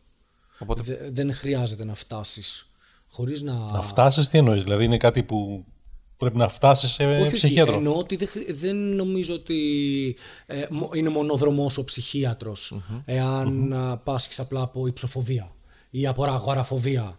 Ε, το λέω απλά γιατί αυτό και πάλι έχει βαθμίδες μέσα του. Γιατί είναι τελείως διαφορετικό το να φοβάσαι απλά, να αποφεύγεις απλά να μπαίνεις στο σανσέρ και να παίρνεις τις σκάλες και τελείως διαφορετικό το να μην μπορείς να μπεις σε αεροπλάνο. Να μην αντέχεις να μπεις σε αεροπλάνο. Ε, ε, και όλες αυτές οι βαθμίδες καθορίζουν το πού θα καταλήξεις να πας. δεν υπάρχει όμως και μία μεγάλη τάση των ανθρωπων οι οποίοι λένε ότι εγώ θέλω για να θεραπευτώ, ή έτσι τουλάχιστον νιώθουν, πρέπει να πάρω κάτι. Ε, αυτό είναι η εύκολη λύση όμως. Δηλαδή, οι περισσότεροι πάρα η- πολλοί άνθρωποι που όταν το άμεσο λένε αποτέλεσμα. θεραπεία είναι παίρνω και κάτι. Δηλαδή, θα πάω στον γιατρό και θα μου δώσει κάτι. Δεν θα μιλήσω απλά, δηλαδή θα πρέπει να μου δώσει και αγωγή και να είναι απτή. Περιμένεις Δηλαδή, το θα είναι άμεσος ένα χάπι, αποτέλεσμα. Θα είναι ένα φάρμακο, θα είναι ένα σιρόπι, θα είναι κάτι. Ναι, αλλά δεν λειτουργεί ακριβώς έτσι. Γιατί η ψυχική υγεία δεν λειτουργεί όπως λειτουργεί η σωματική υγεία. Α, Και τι εννοώ με αυτό. Η σωματική υγεία έχει α, εκατομμύρια αμυντικούς μηχανισμούς για να εξουδετερώνει τα μικρόβια που δεχόμαστε, ε, οτιδήποτε σημαίνει. Δηλαδή, αν εγώ κοπώ στο χέρι μου, είτε είναι ε, βαθύ το κόψιμο, είτε δεν είναι τόσο βαθύ, ο οργανισμός μου θα αναπτύξει ε, συγκεκριμένες λειτουργίες, οι οποίες ξεκινούν και δουλεύουν από τη στιγμή που κόπηκα και μέσα σε ένα χρονικό διάστημα χ θα επουλωθεί το τραύμα μου. Η ψυχική υγεία δεν λειτουργεί ακριβώς έτσι. Υπάρχουν κομμάτια της τα οποία λειτουργούν αυτόνομα από το συνειδητό κομμάτι μας. Δηλαδή, εσύ μπορεί να λες συνειδητά ότι θέλω να μπω στο ασανσέρ, αλλά να μην μπορείς να μπεις στο ασανσέρ. Κάτι να σε εμποδίζει. Αυτό το κάτι λοιπόν είναι κάτι το οποίο λειτουργεί αυτόνομα. Δεν μπορείς να το κοντρολάρεις. Ναι. Αυτό το πράγμα που δεν μπορείς να κοντρολάρεις είτε θα το αντιμετωπίσεις με φαρμακευτική αγωγή για να το Μειώσεις. βάλεις σε ύ- μία ύπνωση, ας πούμε, να, το, κα- να του μειώσει τη δύναμη, Έτσι ώστε να γίνει διαχειρίσιμο. ακριβώς, ή θα το εκπαιδεύσεις Και να ζεις με αυτό. να ζεις με αυτό, να είναι ok που το έχεις, γιατί είναι, είμαστε από τη φύση μας δυσλειτουργικοί, ε, ψυχικά εννοώ, είμαστε από τη φύση μας εσφαλμένα όντα. Πρέπει να το γνωρίζουμε αυτό γενικά. Ε, Είναι πολύ σημαντικό να το γνωρίζουμε ότι... Η... Αυτό δεν το γνωρίζουμε, να ξέρεις. Okay, ναι. Δηλαδή, οι περισσότεροι άνθρωποι Τι, δεν θεωρούμε πολύ ότι είμαστε σημαντικό τελείς. λοιπόν οι άνθρωποι να γνωρίζουν ότι ψυχικά και σωματικά δεν είναι άρτιοι. Δεν είμαστε τέλειοι δηλαδή. Ναι, έχουν γεννηθεί με πάρα πολλά ελαττώματα. Τα οποία μειώνονται κατά την πάροδο των χιλιάδων ετών. Η παρατήρηση μου που έχω δει τουλάχιστον είναι Ναι. και σωματικά και πνευματικά είναι ότι δεν ξέρεις πώς είναι να είσαι υγιής. Ναι, γιατί είναι υποκειμενικό. Ναι, δηλαδή λες. Υπάρχουν κάποιες νόρμες. Ναι, δηλαδή, εμένα μου είχε πει. Ναι. Φίλος σου λέει, όταν σηκώνεις, λέει, δεν σε πονάει η μέση. Λέω, όχι. Μου λέει, δεν είναι φυσιολογικό να σε πονάει η μέση, το σηκώνει. Όχι, δεν είναι. Αυτός θεώρησε λοιπόν ότι είναι φυσιολογικό. Επειδή είχε πρόβλημα με τη μέση, θεώρησε Απλά ότι είσαι αυτό ο, είναι. ο μέσος όρος της ηλικίας σου. Ναι, Ο κα- η, ακριβώς. η υγεία σου καθορίζεται από το μέσο όρο. Ακριβώς. Ναι. Απλά το θέμα είναι ότι δεν λειτουργεί έτσι ακριβώς ψυχικά. Γιατί το να πάρεις ένα χάπι θα έχει σίγουρα και πολλές επιπτώσεις μακροχρόνια σε άλλα πράγματα. Γιατί ένα χάπι είναι ένα χάπι. Εννοώ ότι δεν νομίζω ότι θα πω κάποια σοφία αν πω ότι τα χάπια έχουν επιπτώσεις. Έχουν ενδείξει. Ναι, ακριβώς. Δηλαδή το γνωρίζουν και οι γιατροί, δεν είναι κάποιο κοινό μυστικό αυτό που λέω τώρα. Ε, το να πάρεις ένα χάπι, το να παίρνεις ένα χάπι minor, ε, όχι βαρύ, ε, ε, που αφορά την ψυχική σου υγεία, έχει επιπτώσεις στη σωματική σου υγεία. Όχι κάτι το φανταστικό, κάτι το. Σίγουρα κάτι επιβαρύνει. Ναι, βέβαια. Επιβαρύνει και το δέρμα σου επιβαρύνει και ε, το, τα μαλλιά σου επιβαρύνει και τα εσωτερικά σου όργανα επιβαρύνει. Δεν, όχι σε τραγικό βαθμό, ανάλογα βέβαια και το χάπι, αλλά επιβαρύνει, όπως και να έχει. Οπότε, εγώ θα πω ότι ας μην επιλέγουμε κατευθείαν την ευθεία οδό. Γιατί υπάρχει, είναι πολύ μεγάλη πιθανότητα το να πας στον γιατρό και να σου πει δεν στο δίνω, γιατί δεν το χρειάζεσαι. Καλά, δεν το πεις εσύ ότι θέλω, θέλω χάπι, θα σου πει ο γιατρός αν θες χάπι. Έτσι. Πολλοί άνθρωποι λένε, πηγαίνουν με το σκεπτικό ότι πάω γιατί, θ- ε, για να μου δώσει κάτι. Να. Και τους το λένε, δώσε μου κάτι. Ε, δώσε μου κάτι να πάρω να ηρεμήσω. Ε, Αυτό, τόσο, θα μου δώσει κάτι. Τι, Ναι. Τι Όχι, θα- δεν τι θα σου θα- δώσω κάτι. τι, τι ήρθα. Τι ήρθα. Δεν θα σου δώσω κάτι. Απλό είναι. Θα σου δώσω κάτι μονάχα όταν το κρίνω εγώ. Όταν δω, Σίγουρα, ότι, ναι. όταν δω ότι δεν μπορείς να... ότι έχουμε χρησιμοποιήσει αυ- εξαντλήσει μάλλον τις μεθόδους που μπορούμε, τους τρόπους που μπορούμε και τότε το ξανασυζητάμε. Αλλά και πάλι, από περίπτωση σε περίπτωση διαφέρει. Η ψυχιατρική είναι. Μπορεί ταυτόχρονα κάποιος που είναι ψυχίατρος να είναι και ψυχολόγος. Ναι. Μπορεί να πατήσει. Δεν το κάνουν, αλλά μπορεί να πατήσει σε, σε κομμάτια. Εννοείται.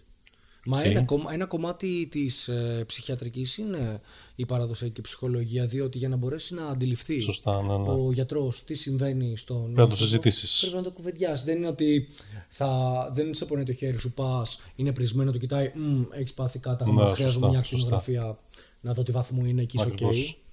Χρειάζεται μια ανάλυση. Νίκο, The Speakers. Ναι, The Speakers. Τι Παιδιά. κάνετε εκεί πέρα; Μιλά, φαντάζομαι είναι κάτι που σε βοηθάει, βοηθά τον κόσμο στο να μπορέσει να μιλήσει δημόσια. Ναι. Από Ό,τι ότι- λέει η λέξη. Ό,τι λέει η Ό,τι λέξη. λέει η Τίποτα λέξη. παραπάνω, τίποτα Είναι- περισσότερο. Θα σας πω, είναι κάτι το οποίο ξεκίνησε ως χόμπι. ε, Είναι, μα- μάλλον να το πάμε, απ' την- να το πάμε διαφορετικά. Είμαστε αυτή τη στιγμή το μεγαλύτερο self-development lab στην Ελλάδα.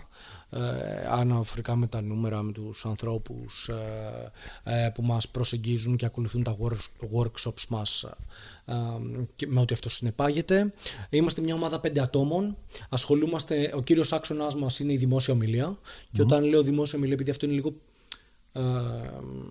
πώς να το πω, τώρα λίγο γενικευμένο. Εντάξει, δημοσιοβιλία όλοι λένε κάθεσαι σε ένα έδρανο και Ναι, μιλάω. όλοι Ακριβώς νομίζουν αυτό. ότι, ξέρεις, ότι, θα, ότι έχει να κάνει με μια ομιλία TEDx, με μια συνέντευξη για Ναι. μια δουλειά, αυτό που λες θα αναβώ σε ένα βήμα και θα μιλήσω. Ε, εγώ θα πω ότι η δημόσια ομιλία και αυτό που λέμε ως the speakers είναι ότι ε, ακόμα και ε, τον καφέ σου που θα πάρεις τον πρωί, το πρωί, που θα, παραγγεί, θα πας στην καφετέρια να τον πάρεις, θα τον παραγγείλεις, δημόσια ομιλία είναι, θεωρείται. Οτιδήποτε περιέχει ένα συν ένα άτομο είναι δημόσια ομιλία. Από το πιο απλό καθημερινό μέχρι το πιο σημαντικό και επίσημο. Ναι, Τώρα να να το σου- πάρεις έτσι, ναι, βεβαίως. ναι, έτσι ακριβώς είναι. Οπότε εγώ θα πω ότι ξεκίνησε κάτι από τον Απόστολο τον Κουμαρίνο που είναι και ο ιδρυτής της ομάδας ως ε, μια αγάπη που είχε ε, για τον ρητορικό λόγο, για τη δημόσια ομιλία ως χόμπι Πότε ξεκίνησε αυτό; πριν περίπου 3-3,5 χρόνια. Ξεκίνησε ως ένα, όπως λέει έτσι όμορφα και Αποστόλης, από ένα, απλά ένα προφίλ στα social. Σε γκαράζ, φαντάζομαι, έτσι. Ούτε καν γκαράζ. παιδιά. δηλαδή δεν ήταν. και πάλι δεν ήταν τόσο mainstream. δηλαδή Εντάξει. ξεκίνησε απλά με ένα post. Νομίζω ήταν και ο Απόστολος στη Μάνη. Α. Διακοπές και απλά ξεκίνησε σε μια εσωτερική κουβέντα ότι «Μμ, ωραία, θα ανοίξω αυτό το λογαριασμό. Και τότε όταν το ξεκίνησε δεν είχε καν. Ε, το περιεχόμενο ήταν, αν δείτε τα πρώτα post τη- το, του group, ήταν της ομάδας, ήταν ε, μόνο motivational, δεν, εί- δεν αφορούσε καν τη δημόσια ομιλία. Δεν είχε ούτε tips, ούτε συμβουλές, ούτε τίποτα αναφορικά με τη δημόσια ομιλία, ήταν απλά motivational quotes αυτό. Ναι, ναι, ναι. Ε, αυτό μέσα σε, μέσα σε δυόμιση χρόνια πήρε τεράστιες διαστάσεις. Δηλαδή εμάς μας βοήθησε πάρα πάρα πολύ η καραντίνα. Πάρα πολύ. Γιατί ο κόσμος έμενε μέσα, μας γνώρισε Εντάξει, πήγε περισσότερο στα social, ναι, ξεκίνησε να ενδιαφέρει μας περισσότερο γνώρισε για μέσω των online. live που κάναμε στην αρχή και με τον Στέφανο τον Ξενάκη που, μα, που μας βοήθη- βοήθησε πάρα πολύ αναφορικά με το, γιατί είχαμε κοινό άξονα επικοινωνίας Ναι. ασχολείται με την αυτοβελτίωση ο Στέφανος και με την προσωπική εξέλιξη Συγγραφέα του των δώρων. ναι, ακριβώς, του Captain των δώρων, α, σπουδαίος άνθρωπος. Α, Και μετά όλο αυτό εξελίχθηκε πολύ ραγδαία. Δηλαδή ούτε και εμείς το περιμέναμε, φτάσαμε 47.000, δεν ξέρω πόσο είμαστε τώρα ε, followers στο Instagram, στο Facebook. Ε, Έχουμε ε, το δικό μας κανάλι στο YouTube, τώρα ξεκινήσαμε podcast, έχουμε τα workshops, ε, τα σταθερά που τρέχουμε, ε, τα secret που κάνουμε. Μια φορά το δίμηνο που είναι καλεσμένος άλλος ομιλητής, δεν τα κάνουμε εμείς. Δηλαδή, εμείς απλά είμαστε οι hosts και καλούμε κάθε φορά έναν άνθρωπο σημαντικό κατά την άποψή μας που έχει να μοιραστεί πολύ όμορφα πράγματα για τη ζωή του. Ε, και οι συμμετέχοντες δεν γνωρίζουν ποιο θα δουν. Δηλαδή, τον βλέπουν εκείνη τη στιγμή πρώτη φορά. Ενώ Ναι. Οκ. δηλώνουν συμμετοχή, γι' αυτό και ονομάζεται secret. Δηλώνουν συμμετοχή, τους στέλνουμε 24 ώρες πριν το πού θα γίνει μέσω mail. Ε, πάντα εντός Αττικής, προφανώς. Γίνεται δηλαδή και κάπου διαφορετικά, δεν γίνεται κάπου στα γραφεία σας. Όχι, όχι. Διαφορετικό μέρος κάθε φορά, τις Οκ. περισσότερες φορές δηλαδή. Και τον ομιλητή τον μαθαίνουν εκείνη τη στιγμή που βγαίνει στο βήμα μπροστά. Ναι, ναι, ναι. Ε, έχουμε φιλοξενήσει τον Στέφανο τον Ξενάκη σε Secret. Ε, έχουμε τη Βούλα την Πατουλίδου, τον Μάκη τον Καλαρά τον Παραλυμπιονίκη. Τώρα είχαμε τον Νάσο τον Γκαβέλα τον Παραλυμπιονίκη που πήρε το χρυσό στα 100 μέτρα α, α, το καλοκαίρι στο Πεκίνο. Α, το Χάρη τον Ασλανίδη. Ε, Πολλούς, πολλούς, πολλούς. Δηλαδή τα ξεχνάω κιόλας τα ονόματα, με συγχωρείτε κιόλας. Ε, αλλά σπουδαίους ανθρώπους έχουμε φιλοξενήσει. Το επόμενο είναι τώρα 26 Φλεβάρι. Ε, Εξαιρετικά. Secret, ε, Ναι, πάλι. το επόμενο Secret είναι 26 Φλεβάρι, σε ένα πολύ ωραίο χώρο. Ε, οπότε θα έχουμε και εκεί έτσι ένα πολύ ενδιαφέρον, ε, ο- πολύ ενδιαφέροντα ομιλητή. Έχουμε τα secret, έχουμε τα workshops μας που τρέχουν, ε, έχουμε καθιερώσει εδώ και τρία καλοκαίρια, τώρα πάμε για το τέταρτο, ναι, ένα, δύο, ναι, όχι, εδώ και δύο καλοκαίρια, τώρα πάμε για το τρίτο, ε, ένα τριήμερο, που φέτος βέβαια θα γίνει πενθήμερο. στη Ακούγεται Μάνη. ωραίο αυτό. Πώ θα πάμε, έτσι. Στη Μάνη, με, με χαρά, να, με μεγάλη χαρά να έρθετε παιδιά, σε ένα φανταστικό μέρος στη Μάνη. Ε, Το επιλέξαμε αυτό όμως γιατί από εκεί ξεκίνησε η ιδέα των Α, speakers ωραίο. και έχουμε βρει ένα φανταστικό μέρος και είναι και το vibe νομίζω της, πόλη- της, της περιοχής με την πέτρα και το φως Ναι, ναι, ναι, ναι. πολύ έντονα. Σε ένα- Στοιχεία της φύσης. Ακριβώς και συνδυάζει και τη θάλασσα σε ένα φανταστικό ξενοδοχείο, σε ένα φανταστικό χώρο γενικότερα όπου κάνουμε ε, τα workshops μας, εκεί βάζουμε βέβαια και κομμάτια yoga και κομμάτια fitness. Δεν θα μπορούσε να λείπει. Εννοείται, με τίποτα. με τίποτα. Και διαλογισμό φαντάζομαι, έτσι. Yoga διαλογισμό μαζί με την αγαπημένη μας τη Στέλλα τη Σαμαρτζή και, το, και fitness με τον, ε, με τον Γιάννη τον Παλαιολόγο που είναι He's a tough guy. Ω, είναι εντάξει. πρωταθλητής MMA. Α, είναι από οκ. αυτούς που παίζουν στα κλουβιά εκεί πέρα και τις παίζουν καλά. Ε, πολύ δυνατός ε, τύπος. Και γενικότερα είναι μια εμπειρία η οποία ξέρεις, κάθε φορά είναι αυτό το. Εμείς το παρατηρούμε ως μέλη της ομάδας γιατί είναι πολύ ενδιαφέρον. Γιατί σκάνε 30 άγνωστοι, 35. Ε, Φέτος θα είμαστε 50-60. Ε, δηλαδή έχουμε... Στη Μάνη. Ναι. Φέτος, ε, φέτος κλείσαμε όλο το ξενοδοχείο και σκέψω ότι εμείς θα μείνουμε αλλού γιατί δεν χωράμε. Ε, και Α, έχει συμμετοχή, όντως. έχει πολύ συμμετοχή. Μεγάλη. Και μαζεύονται 30-40 άνθρωποι που την πρώτη μέρα είναι άγνωστοι όλοι μεταξύ τους. Τι ηλικίες, τι κόσμος, τι, Θα σου πω, τώρα α, έχουμε τι ζητάνε; ε, από πέρσι ο νεότερος ήταν 25 και ο μεγαλύτερος ήταν 60.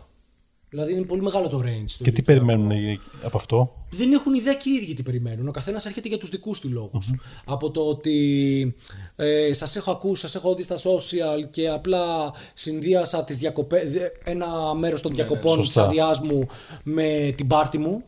ε, Με τον εαυτό μου, με το να χαλαρώσω, να ξεκουραστώ, να τραφώ υγιεινά πέντε μέρες, τρεις μέρες, ε, να μάθω και πράγματα από εσάς ε, μέχρι ανθρώπους που μας ακολουθούν χρόνια και έχουν παρακολουθήσει κι άλλα Ναι, ναι, τριήμερα και ξέρουν τι θα δουν, ξέρουν τι, θα, ξέρουν τι, τι περίπου θα μάθουν. Πότε είναι αυτό; Αυτό είναι τώρα 26 Ιουνίου φέτος. Οκ. Αλλά είναι αυτό που λέει, δηλαδή σκάνε 30 άτομα, 40 που είναι αυτό το άβολο στην αρχή, λίγο μαγκωμένοι όλοι την πρώτη μέρα. Δεν γνωρίζετε κανένας με κανένα. Ναι, και παιδιά, ειλικρινά, φεύ... πέρα από το ότι δεν θέλουν να φύγουν την τελευταία μέρα, είναι, δηλαδή μετά αναπτύσσουν σχέσεις ουσιαστικές Ναι, ναι, μας. ναι, δηλαδή, καταλαβαίνω. ας πούμε, από την πρώτη μάνη τα παιδιά είναι τώρα παρέα και έρχονται σε όλες τις δράσεις των speakers μαζί. Δηλαδή είναι πολύ όμορφο. Μετά, δηλαδή καταλήγουμε από άγνωστοι, γινόμαστε, ε, ερχόμαστε πολύ κοντά γιατί ο καθένας μοιράζεται τα πράγματά του, αφήνει βάρη. Είναι πολύ όμορφο αυτό που συμβαίνει. Δεν το λέω τώρα. It's okay. Όποιος το έχει ζήσει θα το καταλάβει. Αλλά δόξα τω Θεώ πάει πολύ καλά. Οπότε δηλαδή έχετε διευρυνθεί και σε τομείς αυτοβελτίωσης. Ναι, βέβαια, βέβαια, βέβαια, βέβαια. Ακουμπάμε πάρα πολύ στο κομμάτι της αυτοβελτίωσης. Είμαστε πέντε μέλη αυτή τη στιγμή στην ομάδα, δηλαδή πέρα από τον Απόστολο που είναι ο δημιουργός και εμένα που έχω αναλάβει το πιο ψή κομμάτι, να το πούμε απλά. Ε, έχουμε τον Νίκο το Γιανακόπουλο που είναι και αυτός διδάκτορ, υποψήφιος διδάκτορ marketing και ασχολείται με τη γλώσσα του σώματος. Ε, πάρα σημαντικό. πολύ σημαντικό. Έχουμε τη Μαρία την Καρακώστα που είναι Life and Purpose Coach που τώρα βγαίνει το workshop της ε, αναφορικά με τις σχέσεις και έχουμε και την Χριστίνα Τζαβίδη η οποία αφορ... και αφ- το κομμάτι το δικό της είναι πολύ ενδιαφέρον και αφορά, με το HR, αφορά το HR. Δηλαδή αφορά το πώς να προετοιμάζονται οι άνθρωποι για μια συνέντευξη επαγγελματική που είναι πολύ σημαντικό που είναι πολύ αγχωτικό για πολλούς και είναι Και πολύ υπάρχει και βοηθητικό. μεγάλος ανταγωνισμός. Φου, Το πάρα. τι θα κάνεις. Και δεν έχεις και πολλές ευκαιρίες να αποτύχεις. η Ναι, ναι, αλήθεια ναι, ναι. είναι. Πρέπει Οκ. τις ευκαιρίες να τις αρπάζεις απ' τα μαλλιά. Οπότε. Ωραία, εν συντομία, πες μας κλείνοντας λίγο και κάποιους, περιληπτικά τουλάχιστον, κάποιους τομείς της της ψυχικής υγείας. Είπαμε NLP, Είπαμε. ε, Life Coach. Τώρα είπαμε, ε, μιλήσαμε για το life coaching, μιλήσαμε για το NLP, μιλήσαμε... Εγώ ασχολούμαι και με την κλινική υπνοθεραπεία. Α, Ένα κομμάτι μου είναι και η κλινική υπνοθεραπεία. Περιληπτικά; Περιληπτικά είναι μια μέθοδος που μέσω της διαδικασίας της ύπνωσης χωρίς να κουνάμε ρολόγια και Ναι. να κάνουμε ομ, να κοιμίζουμε τους ανθρώπους. Όταν λέμε Ουσιαστικά- ύπνος, ο άνθρωπος παραμένει να έχει επίγνωση. Ναι, ή- βέβαια, ή πέφτει βέβαια. σε- σε- Όχι, ούτε καν. Απλά ε, ουσιαστικά μέσα Όχι από μια... υπνοτισμός λοιπόν, είναι Δεν- ύπνωση. Όχι, όχι. Δεν Μπράβο. κάνουμε, στ- ε, ε, δεν κάνουμε σε stage ε, show ε, μέσω μιας διαδικασίας ε, που ουσιαστικά ο θεραπευόμενος μπαίνει σε μια βαθιά συγκέντρωση, εγώ θα το έλεγα. Ε, γιατί η λέξη ύπνωση κλωτσάει λίγο, είναι λίγο ταμπού Όχι, είναι έτσι, τώρα. όχι, το είχαμε μπερδέψει με τον υπνοτισμό. Ναι, που καλά, λέγανε δεν έχει υπνοτισμό καμία και σχέση. ότι Καμία χάνει και με το σχέση. ρολόι που χάνεις. Ενώ Καμία είναι σχέση, ύπνος παιδιά. είναι διαφορετικό. Η ύπνωση, η ύπνωση γενικότερα, αν το ψάξει κάποιος, είναι από τις αρχαιότερες θεραπευτικές μεθόδους. Στο να, δηλαδή οι Αιγύπτιοι, ας πούμε, που ήταν οι πρώτοι που είχαν αναπτύξει την ιατρική, ε, για τις πρώτες χειρουργικές επεμβάσεις που πραγματοποιούσαν, τη μέθοδο της ύπνωσης χρησιμοποιούσαν ε, ως αναισθητικό. Δηλαδή έμπαινε ο, ο, ο ασθενής σε μια διαδικασία ύπνωσης, Χαλάρωσε όσο μπορούσε. χαλάρωσης και ρη, ρηξίματος Παλμών. των καρδιακών παλμών μπορεί και 24 ώρες πριν την επέμβαση και έφτανε στο σημείο να γίνεται η επέμβαση χωρίς να νιώθει τίποτα. Χωρίς να- Δηλαδή είναι, δε- ε, α, δεν, είναι, δεν έχει καμία σχέση με όλα αυτά που βλέπουμε στις ταινίες και κα- καμία... Οι ταινίες έχουν κάνει πολλά. Ναι, εντάξει, πολύ it's κακό. okay. Εγώ θα πω ότι είναι μια βαθιά συγκέντρωση. It's okay. Μέχρι εκεί. Ε, πλήρη αίσθηση του τι γίνεται. Εντάξει, υπάρχουν και στάδια που μπορείς να μπεις που να, πει, να αντιληφθεί μετά ο άλλος ότι είπε πράγματα που. Ο θεραπευόμενος είπε πράγματα που δεν θυμάται ότι τα είπε. It's okay, συμβαίνει.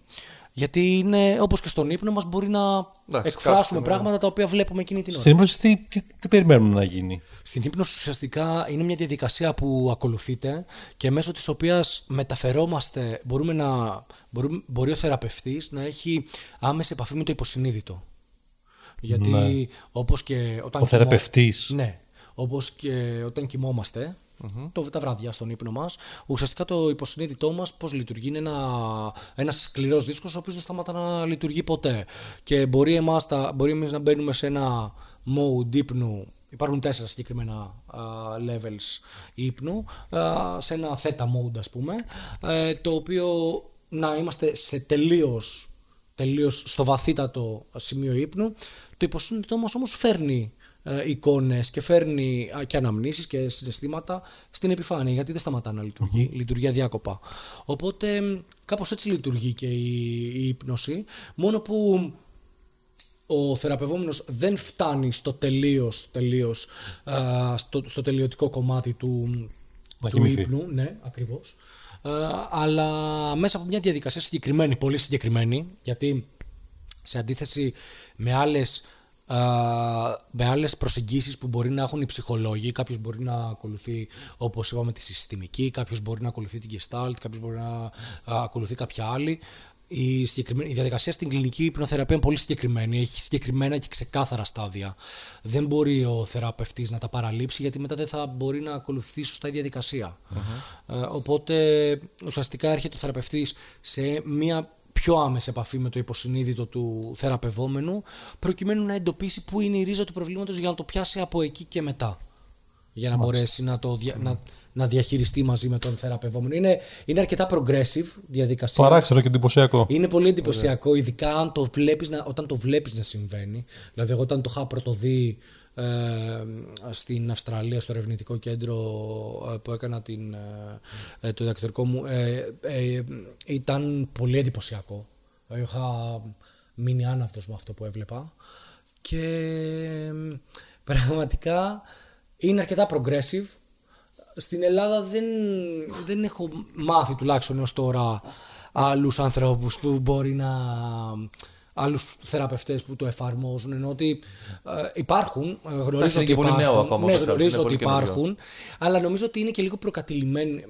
Ξέρεις, στην Ελλάδα το πάμε λίγο βήμα-βήμα και πολύ βήμα-βήμα όμως. Ναι. Δηλαδή, βρες. κομμάτι, κομμάτι, κομμάτι. Εντάξει, προ- τώρα ακόμα προσπαθούμε να ξεπεράσουμε το ταμπού του πάω στο ψυχοθεραπευτή. Ναι. Εντάξει, αυτό σιγά σιγά από ό,τι φαίνεται. Το βλέπω να αρχίσει, Ξεπερνιέται. ναι, ειδικά από τις νέες γενιές που πλέον είναι πολύ Το, decent, πολύ και το, αξιοπρεπές. το βλέπουμε συχνά Ναι, δηλαδή και παντού. πολύ σύνηθες, ακριβώς. Ε, νομίζω ότι αρχίζει και ξεπερνιέται. Αργά μεν, αλλά ξεπερνιέται. Μην πάμε όμως στο άλλο άκρο μετά και το- Εντάξει, το παιδιά, χρειαζόμαστε. Όλα, όλα με μέτρο, όλα με μέτρο και μ, νομίζω ότι χρειάζεται στα πάντα να αναπτύσσουμε την κριτική μας σκέψη. Ναι. Δηλαδή η κριτική μας ικανότητα είναι το α και το ω. Να- Αν δεν, αν δεν ξέρουμε εμείς τι έχουμε ανάγκη περισσότερο, δεν μπορούμε να το επικοινωνήσουμε και στον οποιοδήποτε είναι στο περιβάλλον μας, κοντινό ή μακρινό. Οπότε ας ξεκινήσουμε από αυτό. Και, και πάμε συνεχίζουμε. παρακάτω. Κλείνοντας, πού σε βρίσκουμε; Πού με βρίσκεται. Με βρίσκεται Τι στην- κάνεις που σε βρίσκουμε; Με βρίσκεται στην Κυφυσιά. Το γραφείο μου είναι στην Κυφυσιά. Ε, πρέπει να πω και διεύθυνση. Άμα θα αρέσει. Ε, τι- ε, νομίζω ότι μπορεί να με βρει ο κόσμος και στα social. Έχω Ναι, και πες το, και τη διεύθυνση, τι και πειράζει. το, είναι Ζηρήνη 23 το γραφείο μου. Ε, το, γρα- μπορεί να με βρει κάποιος και στα γραφεία των The Speakers που είναι στην Παλαιάτα του ιου Ε, στην έξοδο της Εθνικής δηλαδή κοντά. Ε, τι άλλο; Ε, ε, μπορεί να με βρει και, να βρει και πληροφορίες τηλέφωνα διευθύνσεις και στο site μου, στο nickbopis.com. Ε, οπότε Και Instagram, social και κτλ. Instagram, Facebook, όπου, Τέλεια. οπουδήποτε με βρίσκεται. Ωραία. Θα τα Με έχω χαρά και μου. στην περιγραφή Θα τα των. και θα- κάθε link Και θα να, μπορείτε να σας δείτε. δω και σε δράσεις των speakers. εύχομαι. Εννοείται πως θα έρθω σε βάση. Μακάρι, μακάρι. Τέλος Αυτό ήταν λοιπόν για σήμερα. Ευχαριστώ πάρα πολύ που μας ακούσατε Ευχαριστούμε, και μας Νίκο. παρακολουθήσατε. Ευχαριστώ Ευχαριστούμε πολύ πάρα εγώ, πολύ τον εγώ Νίκο. ευχαριστώ παιδιά, εγώ ευχαριστώ. Και θα τα πούμε Πέρασα μαζί την επόμενη εξαιρετικά. φορά. Έγινε. Τέλεια. Τελεία. Ο Βόπης είναι μέλος των The Speakers. Έτσι Ό,τι και ακριβώς. σημαίνει αυτό, τώρα δεν έχουμε καταλάβει ακριβώς. Είδες, τι ωραία που τα είπε, αλλά δεν τα είπε κοντά στο μικρόφωνο. Πάμε πέρα από την αρχή. Στο μικρόφωνο, ρε! Αφού δεν τα γράφει, ρε, γράφει καλά. Μια χαρά το είπες, ξεράζω. Εντάξει, δεν πειράζει. θα- Το έχεις- Ωραία, το πειράζω. το έχεις προβάρει κιόλας. Ψυχολογίας. Ε, Όλα καλά. Μην ζορίζει, μην βιάζει. χάλασες τώρα. Ε, δεν σε χάλασα. ναι, ε, Μοίρα κοντά στο μικρόφωνο, τι να σε κάνω. Πάντα αυτό μου κάνει. Το συγγνώμη. Του έχεις κάνει. Ναι, Έχεις βάλει την κάμερα. ναι. Δουλεύει, ε. Ε, δες τι να. Γιατί. Όλα καλά. Όχι, νόμιζα που. ε, Ότι δεν πατήσαμε. Όχι, όλα καλά. Ε, τι έλεγα; Θα κοπείς το μοντάζ ούτως ή άλλως. Ισχύει. Γιατί, όπως είπαμε, ρε, εσύ θύμισε μου το, το, το, το μικρό σου. Κώστας. Κώστας και. Άρης. Άρης. Ωραία, ε, παιδιά, έχω θέμα με τα ονόματα. Εντάξει, δεν Λοιπόν, πειράζει. τι- Γράψαν όλα. Αυτό είναι πάντα μια καλή ερώτηση. Να γράφουν όλα.